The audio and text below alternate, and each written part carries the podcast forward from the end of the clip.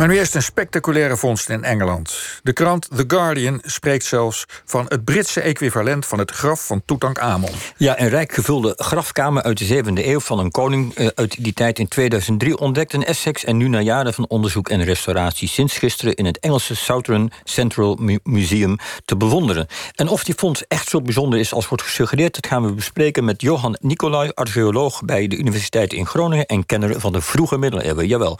Johan, goedemorgen. Um, Goedemorgen. Kun je ons kort en krachtig beschrijven wat er allemaal van prachtigs gevonden is daar in Engeland? Ja, ze hebben tijdens het, uh, de aanleg van een snelweg hebben ze een, uh, ja, de afdruk van een houten grafkamer ontdekt. En daarin uh, lagen de resten van een, van een persoon op zijn rug begraven. En rondom hem lagen allerlei bijzondere objecten. Daar lag een compleet zwaard, daar lag glazen vaatwerk, daar lagen ketels, wapens. ja, eigenlijk alles wat je dat je kunt bedenken dat het eigendom vormt van een, van een vroegmiddeleeuwse koning. Ja, en, en, en een equivalent van Toetank, het graf van Tutankhamon, uh, is dat overdreven of is het echt heel bijzonder, deze vondst? Het is overdreven, maar het is tegelijk heel bijzonder. en dat heeft ermee te maken dat dit zeker geen equivalent van, van het graf van Tutankhamon is. alleen als je al kijkt naar de, de hoeveelheid kostbaarheden en daarnaast is het denk ik goed om te beseffen dat er al eerder een eigenlijk nog bijzondere graf in Engeland is gevonden van een, uh, een Anglo-Saxische koning in Sutton Hoo, iets noordelijker. En daar zat bijvoorbeeld veel meer gouden objecten in. Dus dat was eigenlijk was dat de topper. En dit is wel heel bijzonder, maar hij is net niet zo bijzonder als die vorige. Ja, maar kan je iets meer vertellen over wat er gevonden is? Want ik begreep dat jij zelfs al wat objecten in je handen hebt gehad. Ja, kort na de ontdekking was ik toevallig in Engeland en toen heb ik een aantal objecten gezien.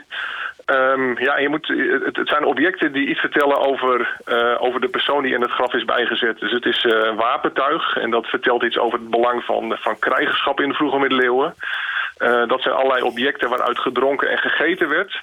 Nou, dat verwijst naar feesten in de hal, het ontvangsthal van de koning... waar gasten werden ontvangen, waar geschenken werden uitgedeeld. op, de, op het lichaam zelf lag een gouden gesp... En dat verwijst weer naar de rijkdom en naar de status van, van de overledene. Hij was een koning. En dus op die manier kun je de objecten uit het graf kun je echt lezen... als, ja, als onderdeel van het verhaal dat daarmee verteld wordt. Ja, en er zat geloof ik ook een kruisje bij ergens, hè?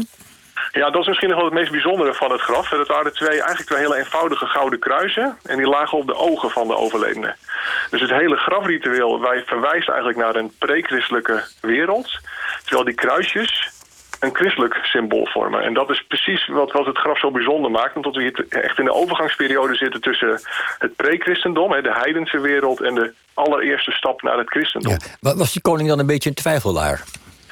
Nou, het grappige is dat hij uit een familie komt, dat waren wel echte twijfelaars. Ja, eh, nou. We weten niet precies wie hier was begraven, maar een van de opties is dat het een koning was met de naam Sabert. Eh, die is overleden eh, in 604 na Christus. En we weten dat hij gedoopt is. Maar we weten ook dat zijn uh, zonen dat die weer terugkeerden naar het heidendom. En we weten dat een van de zonen van die zonen weer christen was... en de zoon daarvan weer heiden was. Dus dit was wel een familie in transitie, zou je kunnen zeggen. Ja, ja. Maar uh, we weten dus niet zeker wie daar ligt. Nou, we kennen een stamboom van deze koninklijke familie, hè, de familie van Essex. Um, en daar staan een twintigtal namen in. En het graf is eigenlijk niet goed genoeg te dateren... om precies te weten welke persoon hierin lag. Ja, ja. Uh, en uh, er is, er, ik begrijp dat nu te zien is wat er allemaal gevonden is in Engeland? Ja, alle objecten die zijn in het museum nu tentoongesteld... na een lange periode van schoonmaken en restaureren. Ja, en ben je er al geweest? Nee, ik, uh, ik hoorde hier pas, pas afgelopen week over, dus ik ben wel heel erg benieuwd. Ik zou het heel graag zo snel mogelijk zien. Ja, en dan ben jij archeoloog in, in Nederland. hebben wij ook zoiets moois, wellicht ooit? Zullen we bij ons ook ooit zoiets moois kunnen vinden? Even tot nou, we hebben wel een aantal objecten die, uh, die zeker hetzelfde sociale niveau van vroegmiddeleeuwse koningen bereiken. We kennen uit het Friese Wijnaldum een hele grote mantelspeld die van goud is gemaakt en is rijk is ingelegd met halfedelsteen.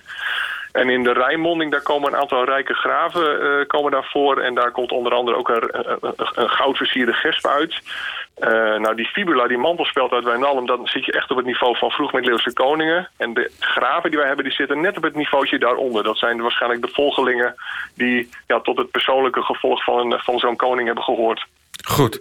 Uh, Johan Nicolai, bedankt voor de toelichting. En voor iedere tentoonstelling over deze tombe wil bezoeken... die, uh, ja, die moet er dus voor naar het Thousand Museum, Central Museum. maar online schijnt het ook te bezichtigen te zijn op een prachtige website.